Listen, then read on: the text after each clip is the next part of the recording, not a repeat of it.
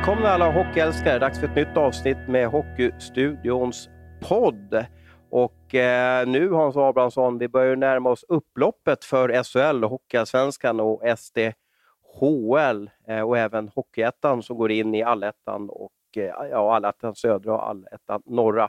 Vad har du för intryck av, av den just passerade helgen? Att det blev lite mål, tror jag. Och eh, som du är inne på, att det ändå börjar och dra ihop sig lite grann. Man kan ändå börja prata om ödesmatcher och ångestmatcher och, och göra det med någorlunda trovärdighet, även om det återstår väl en 18-20 omgångar fortfarande i de, i de flesta serier.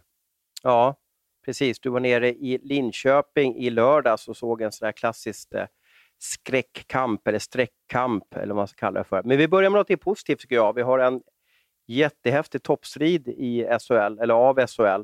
Eh, det brukar det faktiskt inte vara. Det brukar vara att lag drar ifrån, att det inte blir så spännande till slut. Men i år så är det upplagt för en eh, galen slutspurt där, eh, ja, hur, hur, många lag tycker du med? Jag antar att du har tabellen framför nu. Hur många lag tycker du är med i toppstriden just nu? Det är väl i första hand fem lag i alla fall. Som, som, nu har jag, du räknar jag inte... bort Skellefteå på plats sex? Då. Jag räknar väl egentligen inte bort någon, men ja, är det någon som ska... Skellefteå kommer väl att komma in på lite mer senare och de, de är ju de är ju intressanta. Nu tror jag inte att Skellefteå räcker till att vinna serien, om jag säger så. Då. så att, eh, tittar vi rent krasst så, så, så säger jag väl fem lag, då, men det är tufft också att ta bort Örebro. Då. Men, men, men, jag, har ju, jag har ju haft Rögle, Frölunda och Luleå som, som, som tre liksom, tyngsta favoriterna. Sen är det ju bara att inse att, att Växjö alltmer kliver upp som en, som en outsider. Så att, eh, jag skulle säga att, att Rögle, Luleå eller Frölunda, alla tre skulle missa seriesegern känns lite långsökt och eh, Växjö som, som en outsider. Jag tror står mellan de fyra lagen. Växjö ligger ju faktiskt tvåa just mm. nu med 69 poäng, har, har en bra trend, har kanske en, en, en av ligans bästa eh, kedjor, eh, bra målvakter, eh, tryckt in lite intressanta spelare. Men toppsidan, hur ser du på det? Du menar på att det är bara tre lag, du står fast för din eh, utgångspunkt som du hade i oktober här, eller kanske till och med i början av september, att, att det är ett race mellan ja, Luleå, Frölunda och Rögle? Ja, det skulle jag nog säga att det, att det är, med Växjö som en, som en outsider. Jag tycker att det finns som, lite svagheter både i Luleå och Frölunda. Rögle är väl det laget som har imponerat mest, men att alla de tre lagen som jag ändå tycker står för det stabilaste på, på, på något sätt, va? att alla de tre skulle misslyckas har jag faktiskt svårt att se. Så något av dem, någon av de tre kommer att vinna och får man gardera med något så är det Växjö som outside. Ja, det blir en spännande. Jag kan väl dra tabellen just nu som det ser ut. Då, då tar jag alltså totala poängtabellen så har vi Rögle som leder 36 matcher, 73 poäng. Vi har Växjö eh, tvåa på 36 matcher. Ser ni ganska jämn antal matcher faktiskt nu. Jag måste ge en, en eloge här till Johan Hemlin och Erik Strandmark på SHL som har fixat till alla spelscheman. Ja, alla klubbar har varit engagerade också. Nu är det inte de här, den här eh, virrvarriga tabellen, utan det, det är en tabell i hyfsad harmoni. Eh, Luleå 34 matcher, 65 poäng. Frölunda 37 matcher, 65 poäng. Örebro 34 matcher, 60 poäng. Då, då har vi topp 5 där, som kommer ju då Skellefteå, Leksand och så vidare. Eh, det är också så här, eh, vis av erfarenhet, att det är nu de lagen som prickar formtoppen nu fram till slutspelet börjar ja, i mars, då, eller om det, det, det kommer dröja långt fram i mars innan det börjar. Eh, det är de som blir livsfarliga i det här slutspelet. Vilka av de här topplagen tror du kan liksom lägga in en högre växel eller, eller få, få igång nyförvärv eller, eller eh, slippa coronasjuka? Vilket lag tror du sätter in den här overdriven eller turbon framöver? Bra fråga. Eh, Frölunda tycker jag ändå har mer att få ut av sitt spel, eh, sett till vad de får ut i, i, i, form av mål framför allt, men även, även poäng då indirekt. Så att, eh, samtidigt så hade jag höga förväntningar på Frölunda förra säsongen och då dalade man ner till sjunde plats då när man skulle lägga in den här överväxeln. Så att eh, jag tycker att de här lagen faktiskt går ganska de går ungefär på den kapacitet de har. Jag skulle inte säga att det är något av de här lagen som bara kommer att explodera, utan jag tror att det, att det, kommer, det här är ungefär det vi kommer att se även när vi går in i, i slutspelet, från, från, i alla fall från topp fyra här nu. Men ska jag säga något lag då så, så får det bli Frölunda. Där. Vilket lag har du tippat ta SM-guld före serien? Oj, SM-guld, då ska man ju titta i den här eh, bilagan. Men jag tror att jag tippade typ Luleå som, som både eh, vinnare av grundserien och vinnare av slutspelet. Jag gick mainstream där kan man kalla det. Skulle jag vilja göra om tipset så är jag ju väldigt fascinerad av, av Rögles säsong, eh, Rögles spel, alltså roligheten i, i Rögles spel. Och de leder ju faktiskt SHL nu eh, och har gjort så under många omgångar.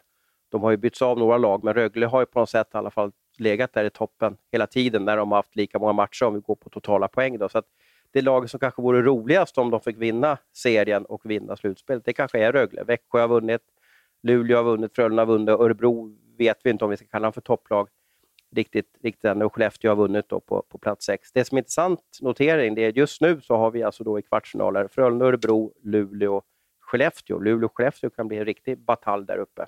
Ja, och Rögle är ju, är ju favorit, det måste man säga. Jag har också tippat Luleå som SM-guldvinnare och får väl stå fast vid det. är en final mot Frölunda, men, men, men som Rögle spelar, jag satt och tittade på den innan jag gav mig iväg till Saab Arena i lördags när de mötte Luleå. Här. Man, man saknar liksom Leon Bristedt, man saknar Tambellini, man saknar Olli Pallola, man, Adam Edström inte med, Rifalk inte med relativt ordinarie Luleå. Det är väl, eh, Petter Emanuelsson är väl inte med där, men, men i övrigt så är det i stort sett ordinarie. Eh, ändå Rögle, ja, är man inte klart bättre så är man då, åtminstone på höjd med, med Luleå tycker jag. Och det är den här frenesin imponeras jag av ihop med en kreativitet som, som också Eh, man har ju spetsen också, va? Men, just det här, jag tycker att man, man orkar väldigt mycket. Man ser fräsch ut, man ser pigg ut, man, man, man, är, man är rappa i det man gör i stort sett i, i varje byte. Det kommer in juniorer nu som, som också tuggar på bara. Så det växer allt mer ut som, som en, den här maskinen. Sen ska man ha respekt för att eh, slutspel, det krävs viss erfarenhet också. Det, det kan vi inte direkt säga att, att Rögle har. Är det en mer jämn toppstrid i år eller, eller bredare toppstrid än tidigare år?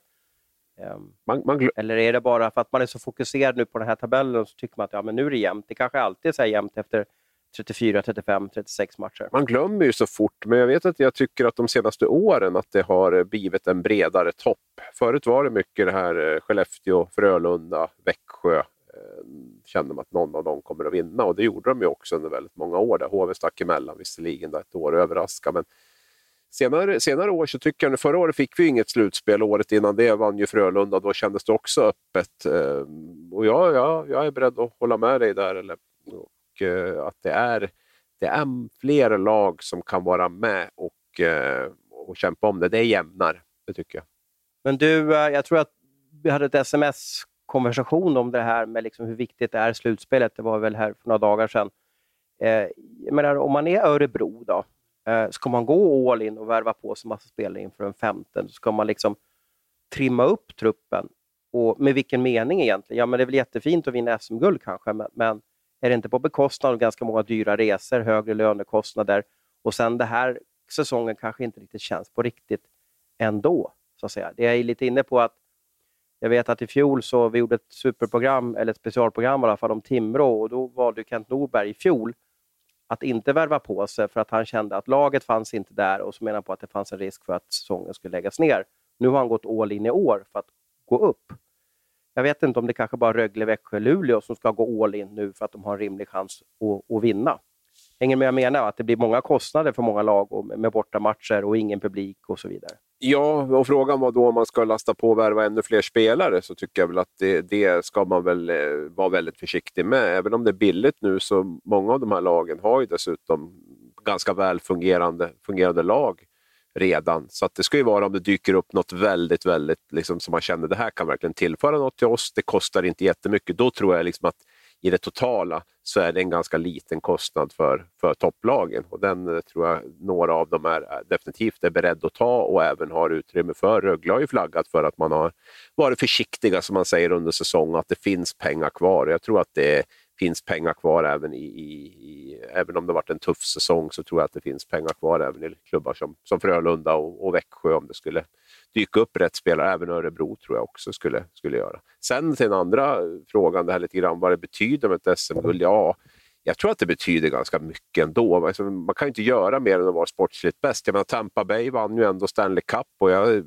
upplevde inte att de tyckte att det var trist. Alltså, klart det är roligt att vinna inför publik, men jag tror att de Fast värderar... Det känns, ju inte, det känns inte på riktigt på neutrala Nej, men de värderar... Alltså, jag, jag kan inte tycka... Det vart ingen, det vart ingen parad efteråt eller sånt där. Jag vet, det känns som lite sådär B kan jag tycka. Ja, men man, man får ju liksom hitta de glädjeämnen som är och, och att vinna då är ju liksom det bästa man kan göra. Jag, jag tror att spelarna i sig tror jag, tror jag ändå uppskattade det väldigt högt. Man har, man har en, ett Stanley Cup, en Stanley Cup-titel och man får ett SM-guld nu om man vinner och det tror jag alla spelare värderar högt. Sen kanske inte de bryr sig så mycket om hur, hur högt vi värderar eller hur högt övriga, övriga Sverige värderar och så. Utan de, de, jag, jag tror att de kommer gå, gå fullt för det. Och, eh, de här klubbarna som är med och tävlar där uppe med Rögle, Växjö, Luleå, Frölunda. För dem är det ju viktigt att vinna.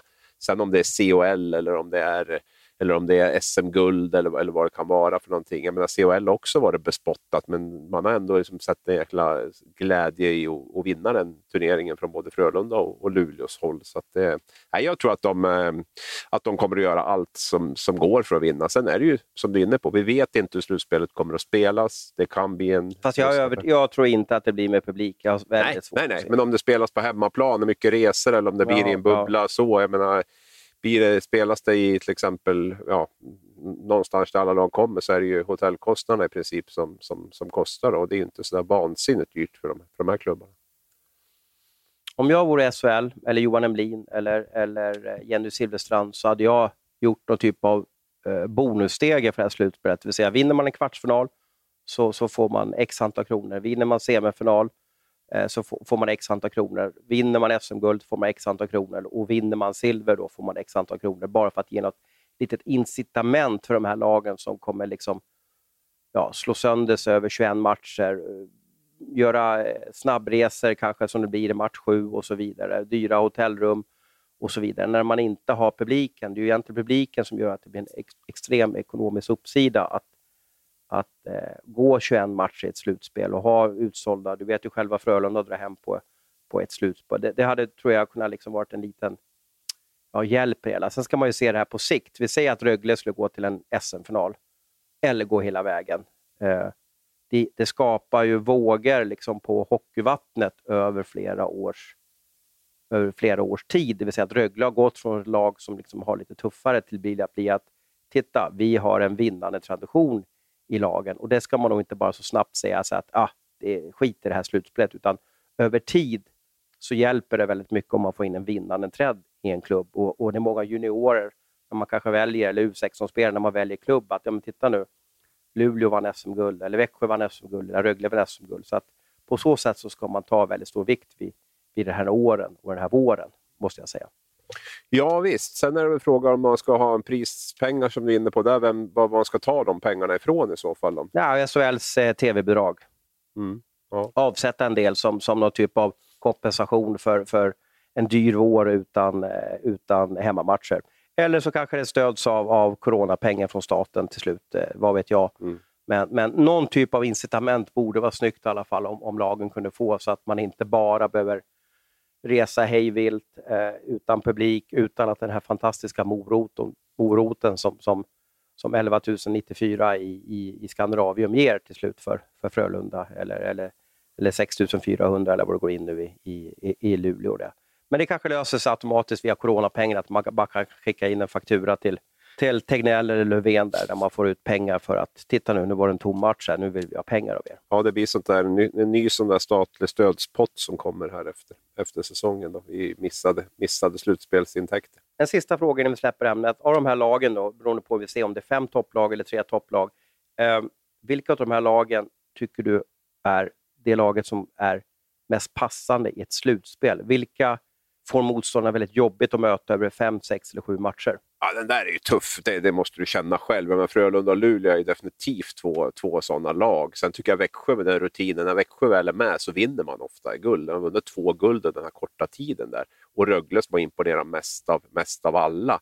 Men eh, ja, jag rycker väl Frölunda då, som ändå har varit med i... Ja, och då menar du att de har en bred trupp, det vill säga att de lever inte på en extremt duktig första kedja som kanske eh, Växjö gör. Är det så du tänker? Att, att kanske en första kedja är lättare att coacha bort eller tackla sönder? Är det så ja, eller framförallt kanske att man ändå har varit med så pass mycket. Man har varit med långt i slutspelet. Man har vunnit två SM-guld på, på ganska få år. Man har massa CHL-titlar och sådär. Man, man vet hur det är att vinna, så det är väl, det är väl i så fall det då, som, som väger tyngst, tycker jag. Sen även den delen du säger, Plus att jag tycker inte riktigt, jag ska inte säga att man har något superlag, men jag tycker inte heller att man har fått ut, det känns som att det finns lite grann kvar att plocka ut där om, man nu, om, om det nu är att det finns det eller om det är bara något jag inbillar mig att det finns. Det kanske är lika dött som det var när man dalade ner till sjunde platsen förra året. Men eh, nej, äh, jag säger Frölunda.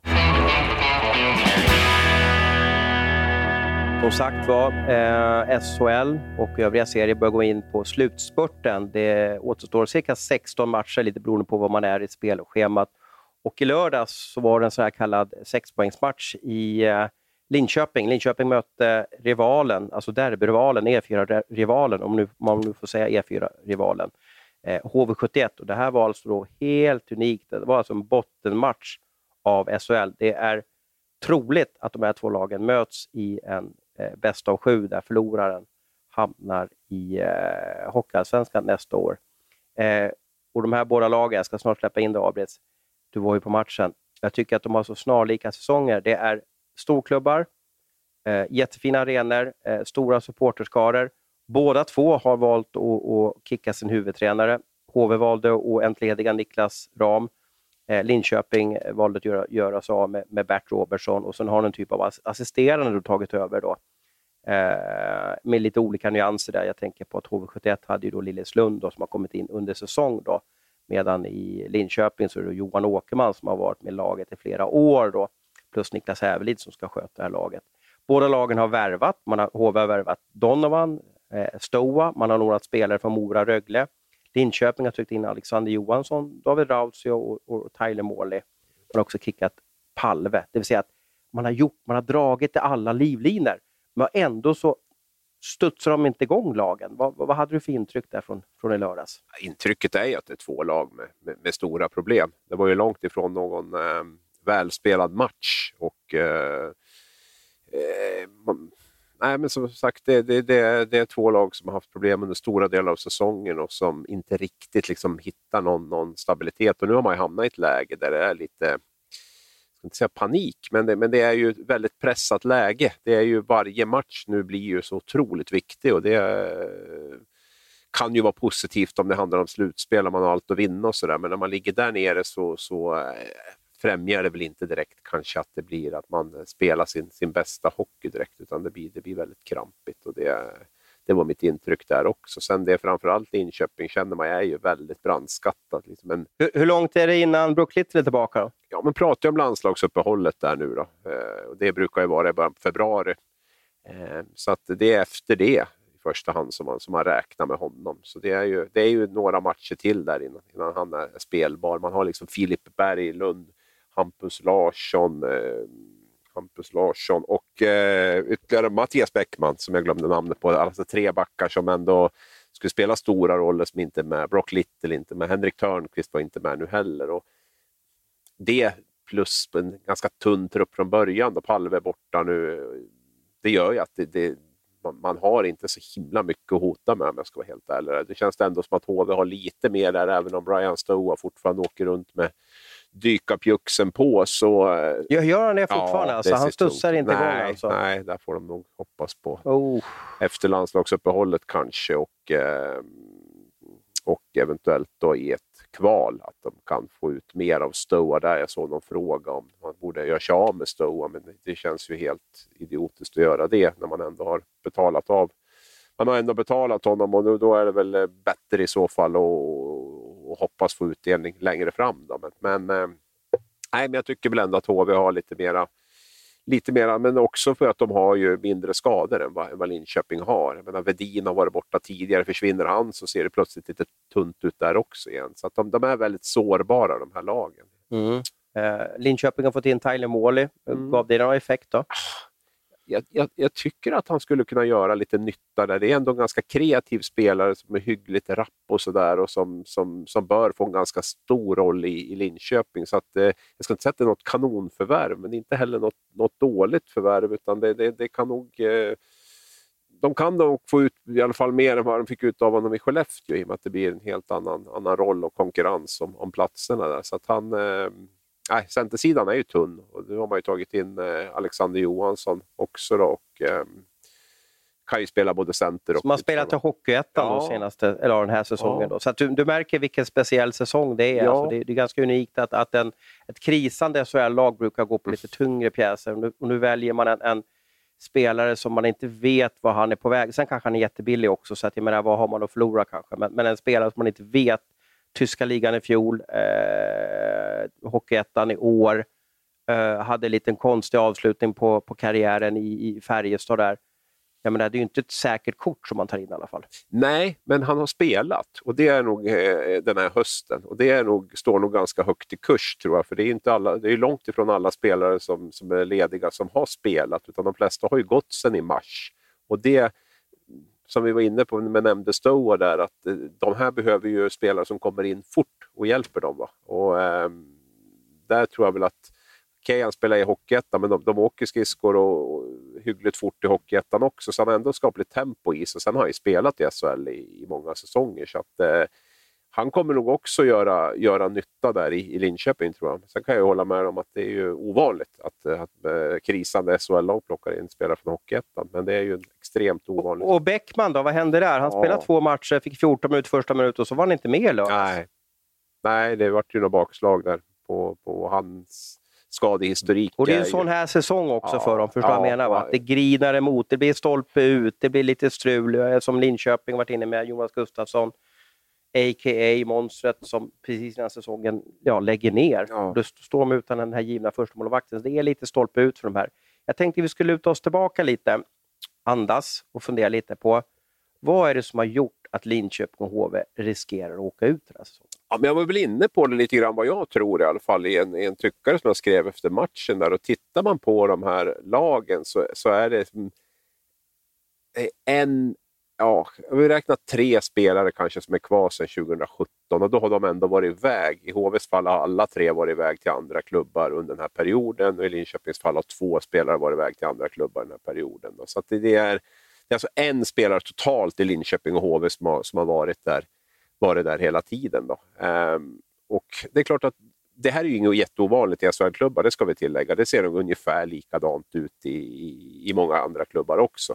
Ska jag se om jag kan ta de här eh, veteranerna. Kan det vara Önerud och Gunnarsson i HV? Eh, och, eh, och, vem kan det vara i Linköping? Då? Nej, jag vet inte ens vem det kan vara som har hållit den enda, vad, vad har den enda som har varit i de här två klubbarna sedan 2017 det är Andrew Gordon. Det, det, det är den enda spelaren. Törnqvist och Brock ja. Little har ju varit iväg för Linköping men var ju med 2017 när HV vann guld och är med nu. Va? I HVs fall så är det ju, är det ju Önerud, Filip Sandberg och en spelare till nu som jag tappar namnet på. Eh, ja, Gunnarsson måste Nej, Gunnarsson var väl i Malmö den säsongen när man till och med var AHL. Han okay. var ju inte med och vann SM-guld med, med HV 2017 utan ja. det var ju utan det var ju, och, och, alla, i HVs fall så har ju alla tre då, då eh, varit iväg på, på, till andra klubbar under, under den här perioden och sedan återvänt. Så de har inte varit där hela tiden heller.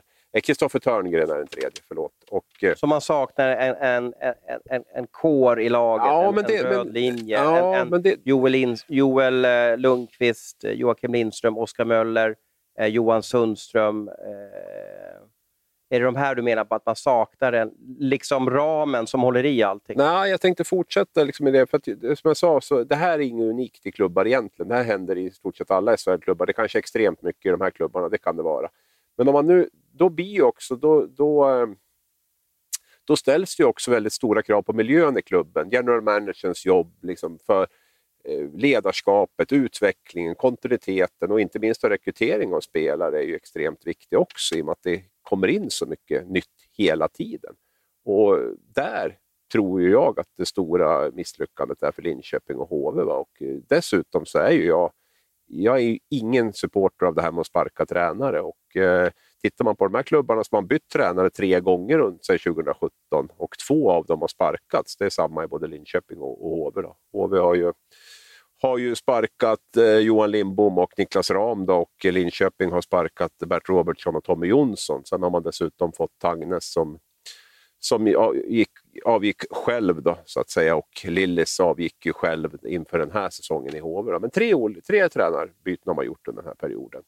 Och tittar vi på de här fem topplagen som vi har pratat om tidigare med, med, med Rögle, Frölunda, Luleå, Växjö, Örebro. De har inte bytt tränare en enda gång under den här perioden. Man har haft samma sportchef också under den här perioden som, som har varit. Och det är klart att Abbott ska bli in hösten 2017, då, ska vi lägga till. Så att, där tror jag liksom är den stora, stora, när du hamnar i det där ekorrhjulet med lite misslyckade värvningar, du har kanske inte rätt utveckling på spelare i, i klubben, du tvekar på vilket ledarskap du vill ha och när du väl får in led, tränaren så, så litar du inte på honom fullt ut och då, då hamnar du i ett, i ett ekorrhjul som inte bara de här två klubbarna hamnar i utan det finns no, no, någon till i SHL också. Och det är det här jag menar att det är så det är så himla lätt att gapa om att tränaren måste få sparken och det är ingenting att bråka om en tränare får sparken. Det är klart att det är en snabb lösning.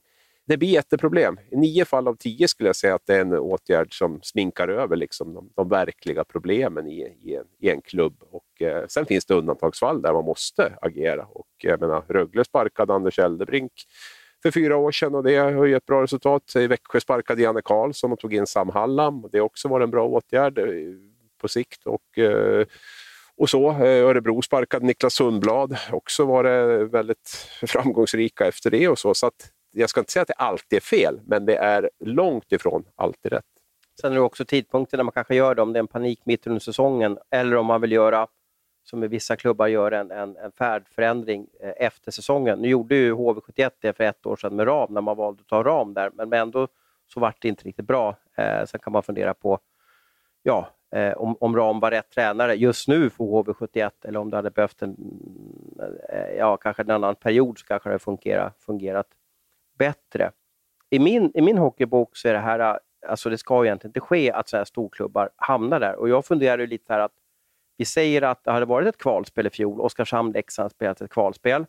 Och, och de hade mött, ja vad ska vi dra till med, Björklöven och ja, Modo säger vi då. Vi säger Björklöven och Modo och sen hade kanske båda lagen åkt ut. Hänger med jag menar? Mm. Vi, vi säger att båda lagen har åkt. Det, det, det händer en gång var femte år. Oftast är det att ett lag åker ur. Eh, men då hade det kommit upp en slagpåse, om du förstår vad jag menar. Vi säger att Modo kanske åkte upp och Modo inte varit liksom moget för det. Man hade tappat massa spelare ändå och så hade Modo hamnat liksom långt nere. Men nu finns ju inte den där räddningsplankan den här säsongen. Leksand överpresterar ganska rejält. Eh, Oskarshamn har haft en bra start, har dippat nu, eh, är på något sätt i den här liksom vägkorsningen, ska vi bli ett bottenlag eller ska vi gå uppåt? Eller, eller ska vi, och sådär, så att säga. Men det är det som är tuffare för Linköping och HV i år, att det finns inte det där superkassalaget som alltid hamnar liksom längst nere. Nu är det ju Linköping eller HV, kanske just nu som tabellen ser ut, som kommer ligga där nere. Det är också, men det är ju pandemi, det är ju det här som gör att det är ju en sjuk säsong. Ja, tittar man omsättningsmässigt så är ju Oskarshamn egentligen en, en betydligt större slagpåse än vad Modo och Björklöven hade varit. Nu är ju inte alltid en stor spelarbudget. Ja, men de har ju ett år till ja, i SHL-kostym. Ja, liksom, ja, men, men tittar man rent krast så ska ju inte, som du är inne på, så ska ju inte, när det gäller resurser och ekonomi, så ska ju inte Linköping och HV behöva, behöva hamna i den här situationen. för mig är det helt unikt. Jag kan säga att om, om för oss är det en förmån att bevaka en förlorarfinal och jag förstår att det är galet och kris och kaos för, för alla som, som är engagerade i Linköping och HV71. Det, det, det, är en sån här liksom, det är sån liksom psykisk press under kanske två veckor som man inte vill utsätta någon för egentligen. Då. Men, men det är ju fantastiskt med starka varumärken när det är så många profiler som, är, som, som finns där. HV har säkert över 100 anställda på, på kansliet eh, och så vidare. Så det, det, ska ju inte kunna, det ska ju inte kunna ske där egentligen. Men det blir ju fascinerande för media att bevaka de här matcherna, om det nu blir de här två till slut. Då. Eh, det var ju bara ett mål i den här matchen du såg. Eh, är det HV71, jag eh, tycker jag tolkar det så, att det är de du tror har en större uppsida än vad, vad hemmalaget hade?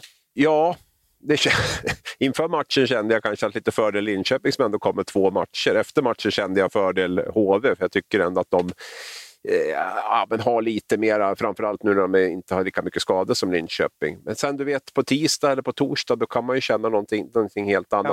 Men, ja, men, men, men äh, ska jag tippa något av de här lagen som undviker kval så är det ju är det HV71 faktiskt. De får in Matt Donovan nu också, även om inte han är fulltränad så är det ju en back som, som kan hjälpa dem med mycket av det som jag tycker har varit deras problem. Det är ju fascinerande med HV också att man har snudd på världens bästa powerplay om man ligger näst sist i, i SHL. 30 procent en, var tredje powerplay i mål. Ja, jag tittar, jag tror att 10 av de 15 senaste målen har gjort, gjorts i powerplay. Liksom. Och det, är, eh, det, det, det sätter ju också fingret på att spelet 5 mot 5 är ju bedrövligt dåligt. Liksom. Det, det, det, är ju det är den slutsatsen man kan dra. Du har världens bästa powerplay och ligger ändå näst sist i SHL. Då, då är det mycket i 5 mot 5 som inte stämmer och där måste ju HV helt enkelt eh, hitta hitta bättre. Mm. Pratade med en för detta ledare i HV här förra veckan och han, det han hade hört från HV det var att de hade tagit ledigt mycket. Att det var, alltså liksom, istället för att träna hårdare, om nu det hjälper, så hade de mer kanske funderat på den psykologiska effekten. Vi tar ledigt, tänker på något annat och så försöker vi komma igång. Så då funderar jag på också hur vältränat är laget inför de här matcherna om man har, jag vill inte säga fuskat, men om man har valt bort eller har valt att, att spelarna och tränarna ska få liksom andas ut två dagar för att få en ny start och så kommer inte den nystarten. Då undrar jag vad det blir för effekt nu i februari, mars när, när det ska avgöras om man inte har gnuggat på stenhårt som, som, som eh, väldigt många andra har gjort. Eh, vi kommer snabbt in på nästa ämne här och det, det har ju att göra med, med Linköping, HV, eh, eller Brynäs, eller Malmö eller Oskarshamn. Eh, du skrev en, en jättebra dokument, kan man väl kalla det för, en genomgång och du tog hjälp av för detta eh, vice klubbdirektören i Linköpings HC, Anders Mäki här. Eh, kan du förklara för våra lyssnare och även för mig, vad, vad blir det för konsekvenser för det laget som åker ur? Eh, och, och, då kanske jag inte tänker på Oskarshamn, för de är en liten hockeyallsvensk klubb i en SHL-kostym. Det vill säga att det, fallet blir inte så stort. Jag tänker nog på de andra lagen. Vad, vad blir det för effekter för dem om de skulle liksom ramla ur SHL? Ja, om vi ska göra det enkelt för oss så kan vi väl säga att det blir ett inkomstbortfall på eh, mellan 40 och 50 miljoner eh, på en budget då, eller en omsättning. Det är, det är tv-pengen du drar Nej, till? det är ju även biljettpengar naturligtvis. Tv-pengen ja. blir väl ungefär 30 miljoner. Om vi räknar på att vi får ut 40 miljoner idag i SHL då, i tv-pengar. Varje klubb får ut 40 miljoner idag i, i tv-pengar och en viss del centrala avtal. Då. Eh, den summan är ju 4 miljoner i, hockey, i Hockeyallsvenskan. Så då får du räkna av 4 miljoner från 40 och då är det på 36. Sen får du dessutom en fallskärm då första säsongen som betalas av det laget som tar din plats i SHL på 6 miljoner. Det innebär ju att det är en skillnad på 30 miljoner då i, i tv-pengar och centrala avtal. Sen övriga 15 miljoner ungefär, då, vi kommer upp till 45 miljoner, så det handlar ju om, om eh, minskade publikintäkter. Då. Man räknar ju det var mycket intressant tycker jag. Man, man, kan ändå, man kan ändå liksom ganska slå fast att det laget som åker ut tappar mellan 1000 och 1500 åskådare eh, i allsvenskan. Det, sa han, det kan man i stort sett budgetera på för det är så fastslaget på de här lagen som åkt ur att det, att det ligger ungefär där. Va? Eh, plus att du tappar, så att det är ungefär för HVs del, då, eller Brynäs del, de ligger runt 6000 alla de här i snitt förutom Oskarshamn. Då. Det innebär att man, man kommer tappa 25 procent av sina åskådare. Plus att man kanske måste sänka biljettpriserna med runt 30 procent, var en uppskattning som han gjorde. Så att då, då, då, I HVs fall, som omsätter 29,5 miljoner tror jag det var i biljettintäkter, så innebär det att man tappar 50 procent av det ungefär. Alltså 15 miljoner då tappar man i, i biljettintäkter. Eh, så att det, det är de två mm. tunga posterna. Det som slog mig lite grann, som jag varit lite förvånad över det här resonemanget, när jag pratade med honom var det här med, jag har ju trott att restaurangerna är en ganska stor guldkalv för klubbarna. Det, så var det inte alls, menade han, utan runt 10 procent. Det, det, är svårt, att, det är svårt mm. att få effekt på mm. restauranger. Det fick jag lära mig mycket om där och det handlar mycket, väldigt mycket om svinn och personalkostnader. Men alltså, får du 10% svinn på maten så är i stort sett hela vinsten borta.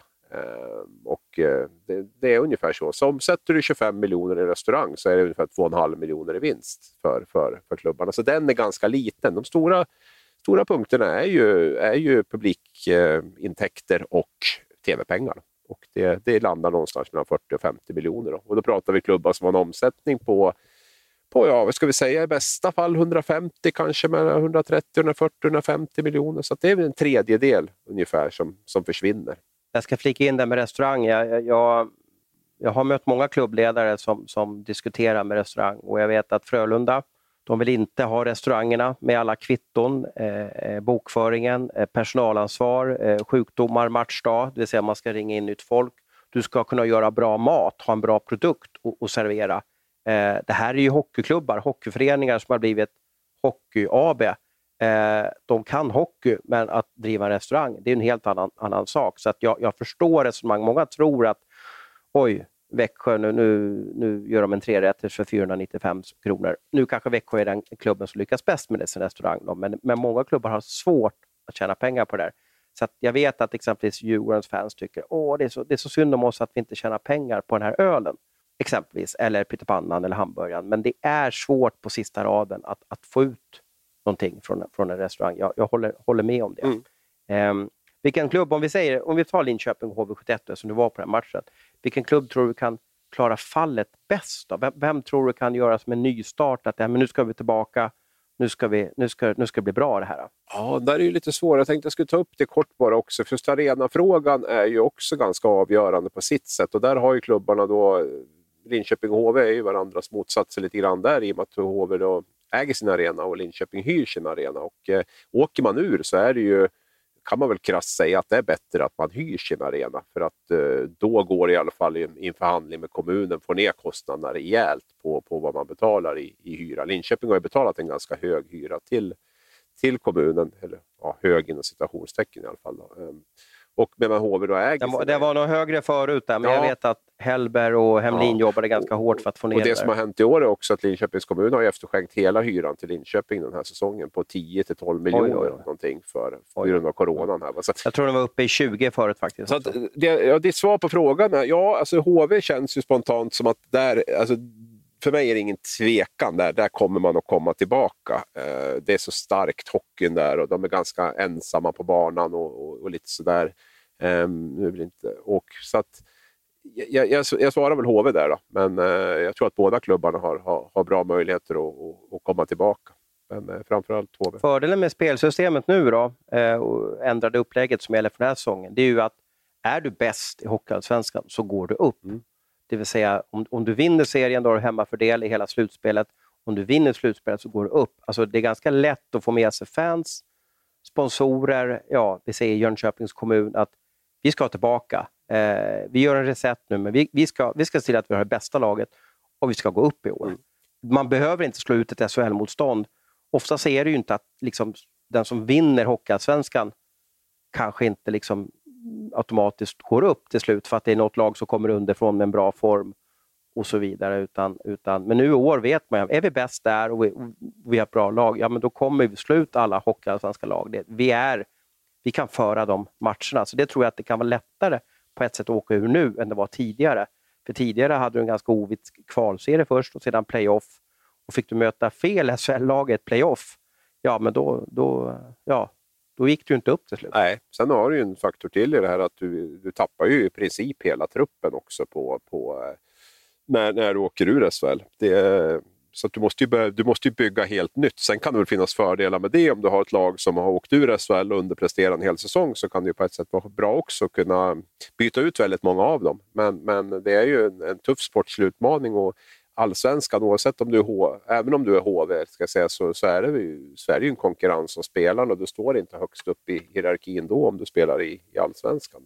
Sista, sista tugget om det där innan vi byter mm. ämne. Då. Eh, vilket lag tror du åker ur då? Ja, jag har tippat Oskarshamn inför serien och jag står fast vid det. Mest för att jag...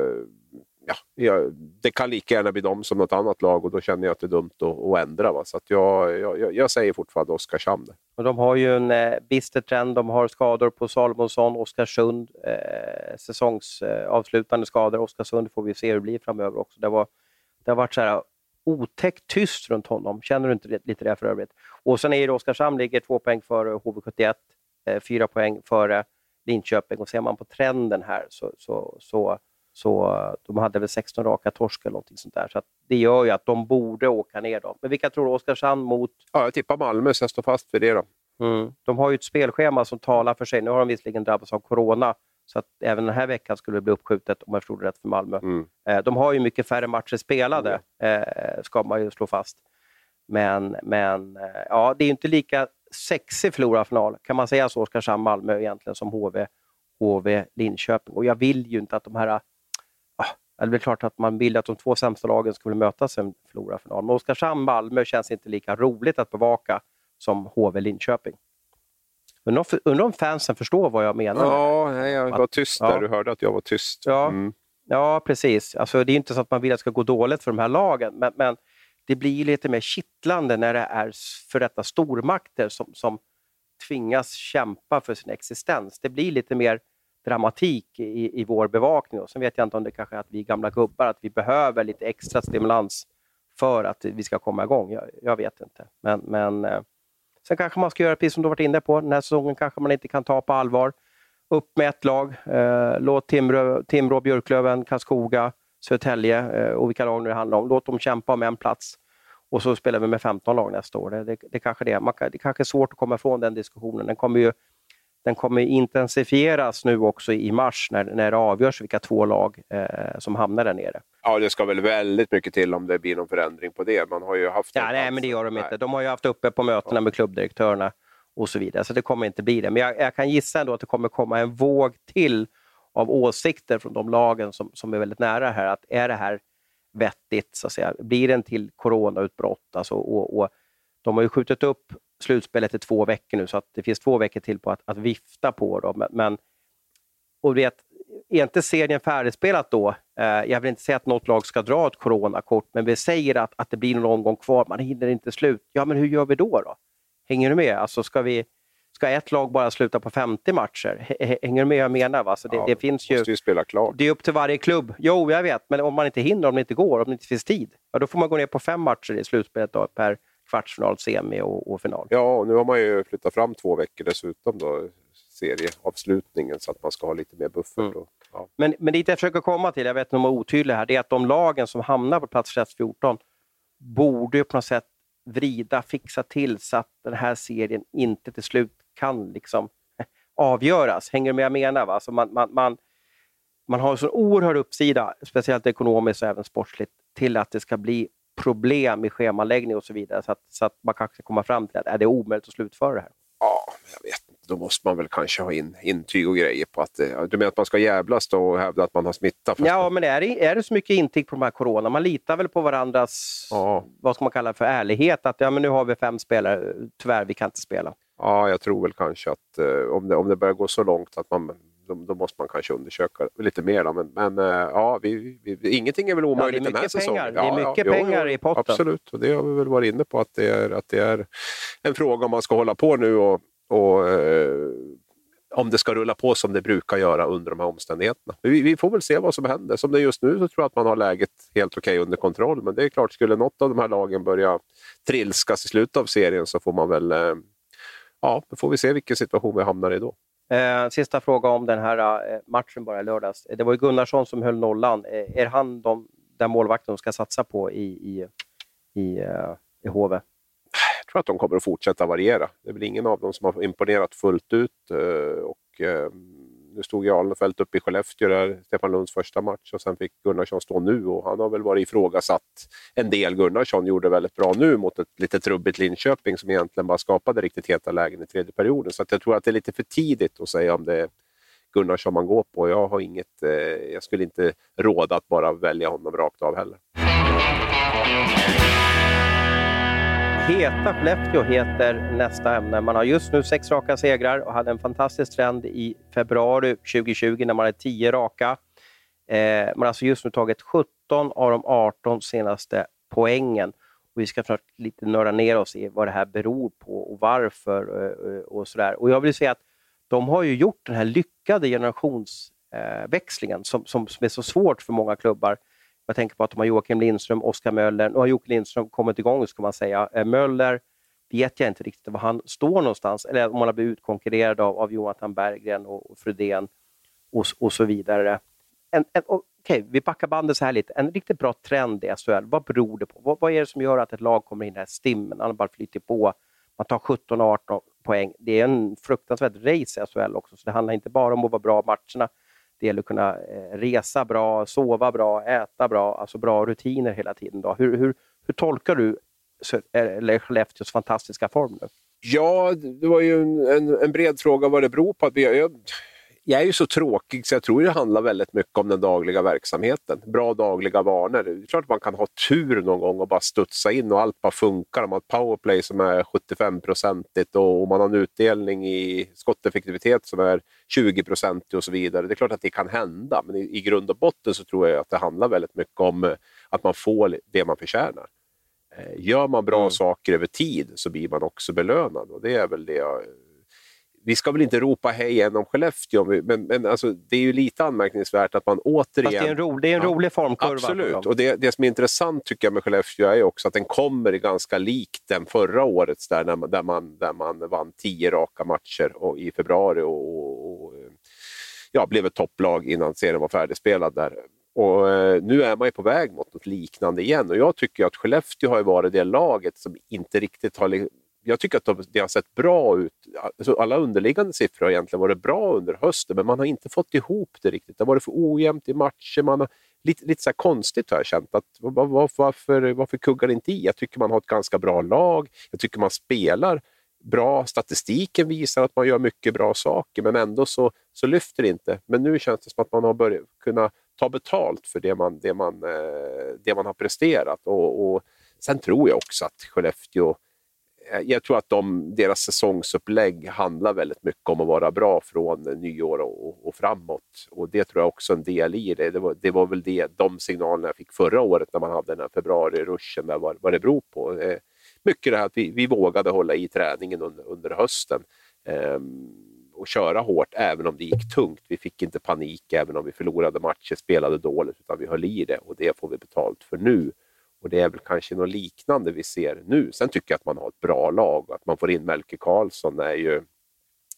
Ja, jag tycker han passar så bra in i det där laget på något sätt. Man står för, för det här lite gamla Skellefteå, det här liksom lojala jobbet, eh, skicklig spelare men, men också väldigt hårt jobbande. Det, det är eh, jag tycker det är en bra mix där ihop med, med, med det övriga som man har. Sen är det ju som du är inne på, man har, man har ju gjort en generationsväxling med många, många bra spelare som har kommit in nu med, med Wingeli, Berggren, Frödén, eh, Jonathan Jonsson har börjat fått att lossna lite mer och sådär. Sen har man Sen har man spelare som Joakim Lindström som fortfarande är liksom poängstarkast där ihop med, med Berggren och eh, Möller som ett sparkapital, Kiskinen som ett sparkapital, Melke Karlsson har kommit in. Man har en målvaktssida som jag tycker är bra, där Arvid Söderblom har stått upp jättebra i de här matcherna nu när Lindvall har varit skadad.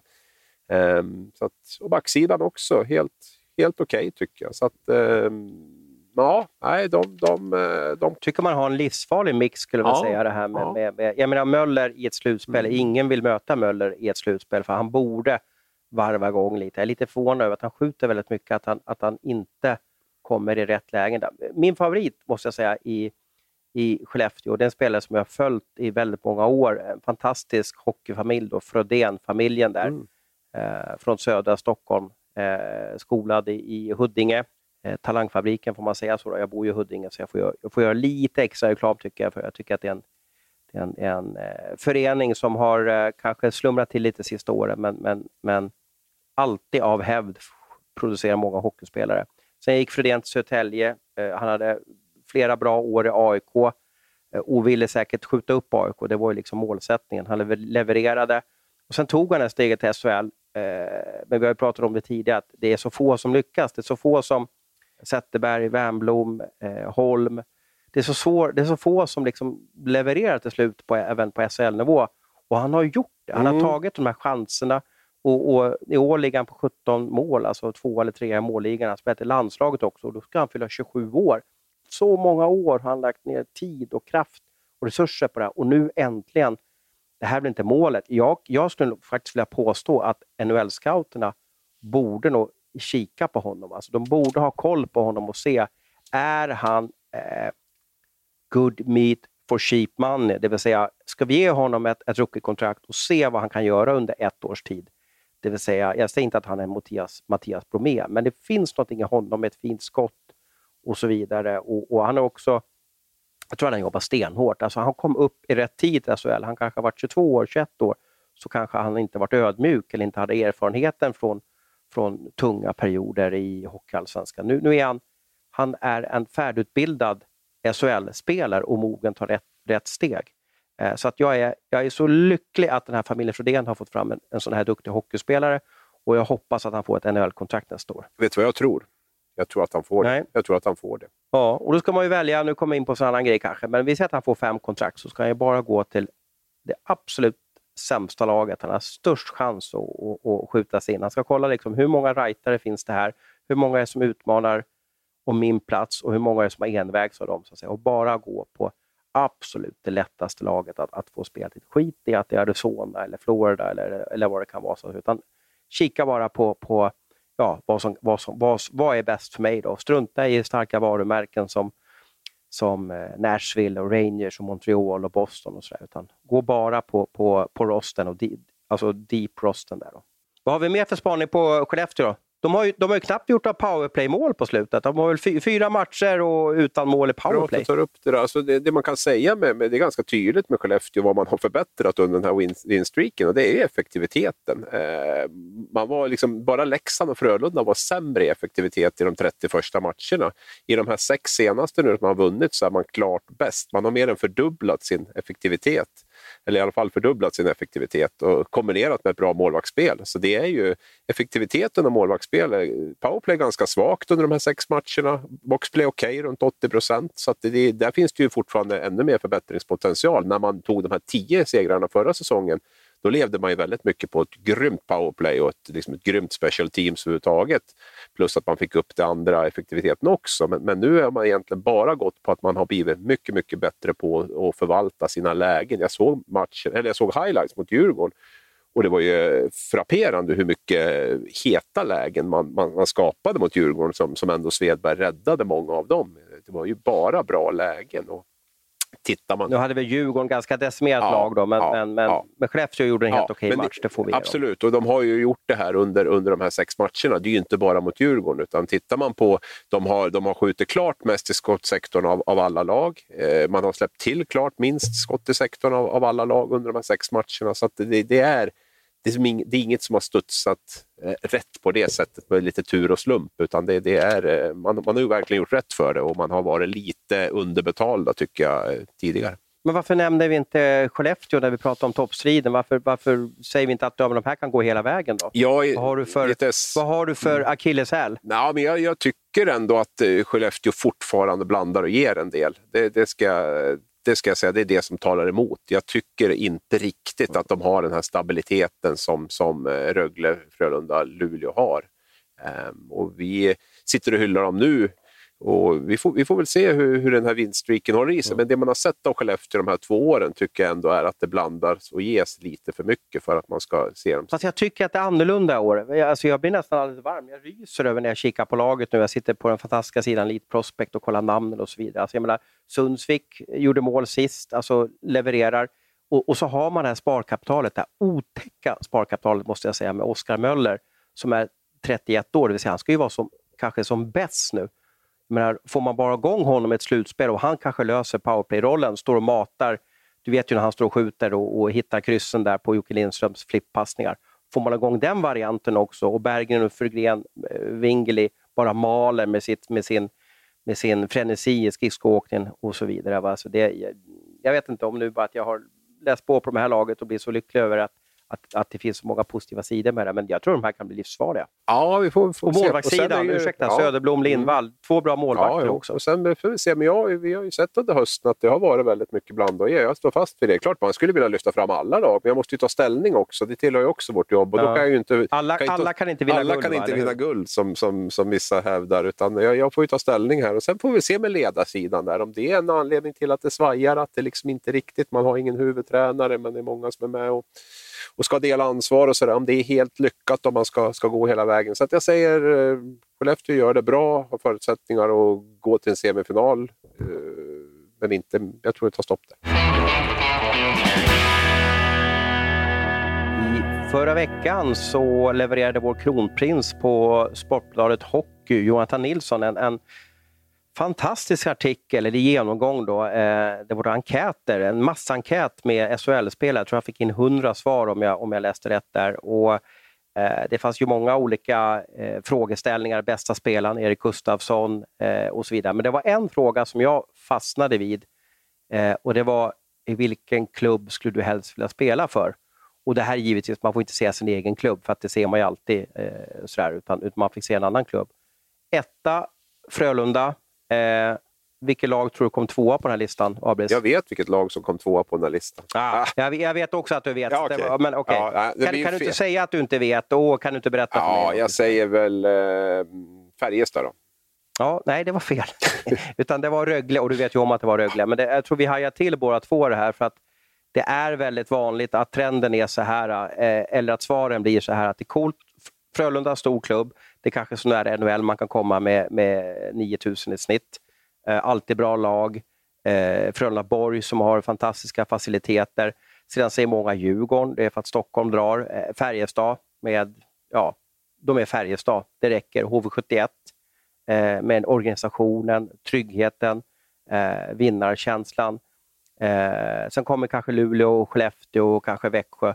Men nu är alltså Rögle som tagit steget från att vara liksom ett hockeyallsvenskt lag som liksom svajar upp och ner till att bli liksom den, det laget som många vill spela för. Vad, vad tror du är anledningen till det här? Den eh, sportsliga resningen, skulle jag säga. Det andra har väl funnits där tidigare med en, eh, jag skulle vilja säga, väldigt fin landsände. Men det har gått snabbt? Ja, det har gått oerhört ja, ja, snabbt? Ja, väldigt fin landsände där med, med bra möjligheter om man gillar golf och spelar det både mycket och länge och på alla jo, sätt. men det är en liten ort. Eh, nej, ja, det men finns jag säga, Helsingborg är ju, många, många bor ju i Helsingborg där också. Det ligger ju alldeles intill, så det är fint. Man har en väldigt liksom, fanatisk publik, så det är alltid bra stämning där. Så de, de, de, de, de sakerna som jag tror som spelare gillar eh, tror jag finns där. Och sen, sen har man ju i Rögle varit ett lindansargäng med, med, med, och det har väl liksom inte attraherat eh, man har ju fått kämpa, man har fått gått upp och ner, man har fått värva in lite etablerade spelare till överpriser för att försöka etablera sig. Eh, kanske inte varit, haft tid och, och, resurser att lägga på utveckling på samma sätt heller, vilket, eh, vilket jag tycker är väldigt markant nu, att, att spelare blir bättre i den miljön. Och man får säga vad man vill. Det här med pengar och, och så spelar väl naturligtvis in för, för spelare, men, men, men eh, 99 0,9 procent av alla spelare vill ju också bli bättre för man ser ju det som ett steg i nästa, eh, ta nästa steg i karriären. och, så där. och Man ser ju, man tittar ju naturligtvis på vilka miljöer som, som, eh, som gör spelare bättre. NHL-klubbarna som många av dem är draftade av tittar ju på de bitarna och, och sådana saker. Så det, det, är ju, och det är ju det är uppenbart, det ser ju det ser ju till och med du och jag, fast vi är eh, halvt blinda, att, att eh, Rögle gör många bra saker och att de på väldigt kort tid har, har, har eh, gått från att vara ett lindansargäng till, till att nu vara kanske den hetaste guldkandidaten av alla.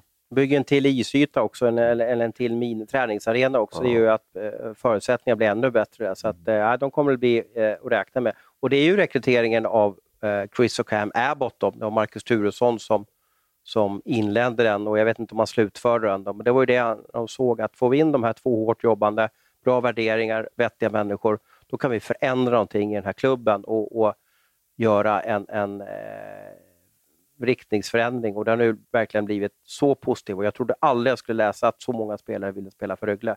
På grund av Ängelholm, eh, ja du vet, ja, Ängelholm kanske inte är den roligaste orten att bo i. Jag tror många små orter i, i, i Sverige har svårt att locka till sig hockeyspelare, för det är inte så coolt för spelaren eller för, för spelarfrun eller, eller familjen eller vad det kan vara. Kanske golfen också. Tror, tror hockeyspelare bryr sig om att man kan spela golf året runt? Ja, det tror jag nog att det finns några som gör. Absolut. Och det finns väl många är det som... bättre med en bra paddelarena? Ja, det är väl lite olika, men jag, jag är ju en sån så att jag föredrar ju hellre lite längre, lite kortare vintrar, absolut, och, och, och längre somrar och, och, tidigare vårar och sådär. Så att det, jag tror nog att det är en, en, fördel att det ligger i den, den lands, landsänden där också. Det, det, tror jag definitivt att det, att det spelar in. Men, men eh, ska jag välja ut något av det här så tror jag ändå att liksom miljön i klubben, är man ett topplag, har man bra, bra verksamhet, har man bra utveckling, det, det är nog det som väger allra tyngst. För det handlar ju ändå om hockeyspelare som, som, eh, som ska göra ett bra jobb i grund och botten. Sen tror jag det andra är lite, lite bonusgrejer som kommer till.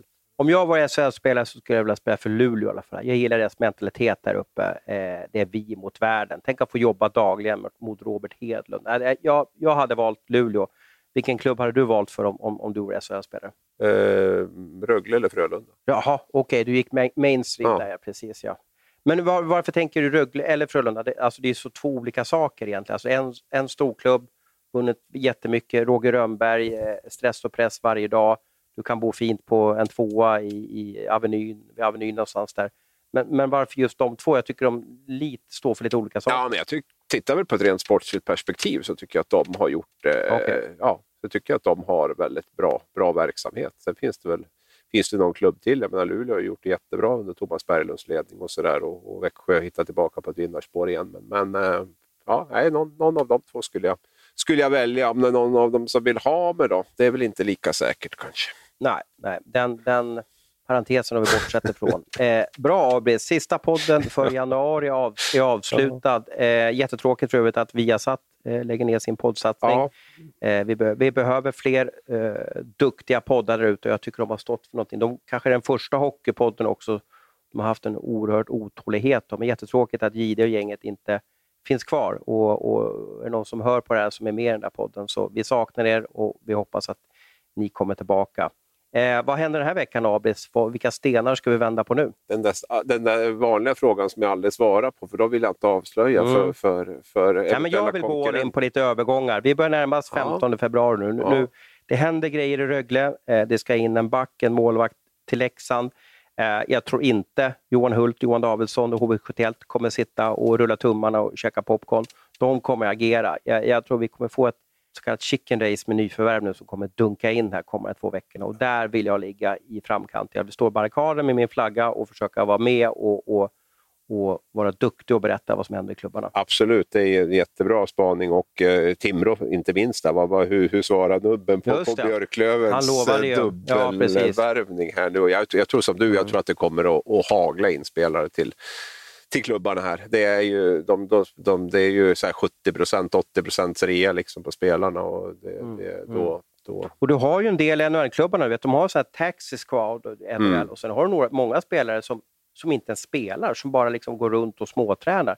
Så det finns ju många om du kan få, få, alltså, få låna spelare från en NHL-klubb för att de måste ändå, ja, det är bättre att de spelar än, än att de ja, bara sitter på läktaren. Ja, precis. Och jag såg ju också, det var ju en av Björklövens nyförvärvsfru där som hade en intressant eh, tweet om det där med AHL. Att man, alltså, hur, hur, alltså, du kan nästan gå back där och gå på att spela, inte minst på grund av boendekostnader. Va? För att jag menar, 500 000 är ju minimilönen där och sen ska du få ut 40 procent av den så är du nere på 150 000.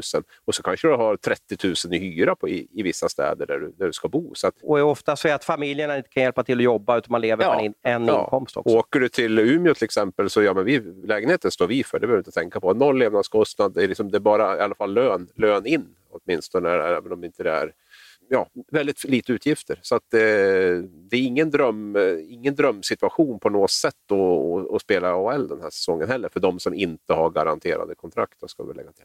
vi tackar för det här programmet och ha en underbar vecka nu alla som lyssnar på oss.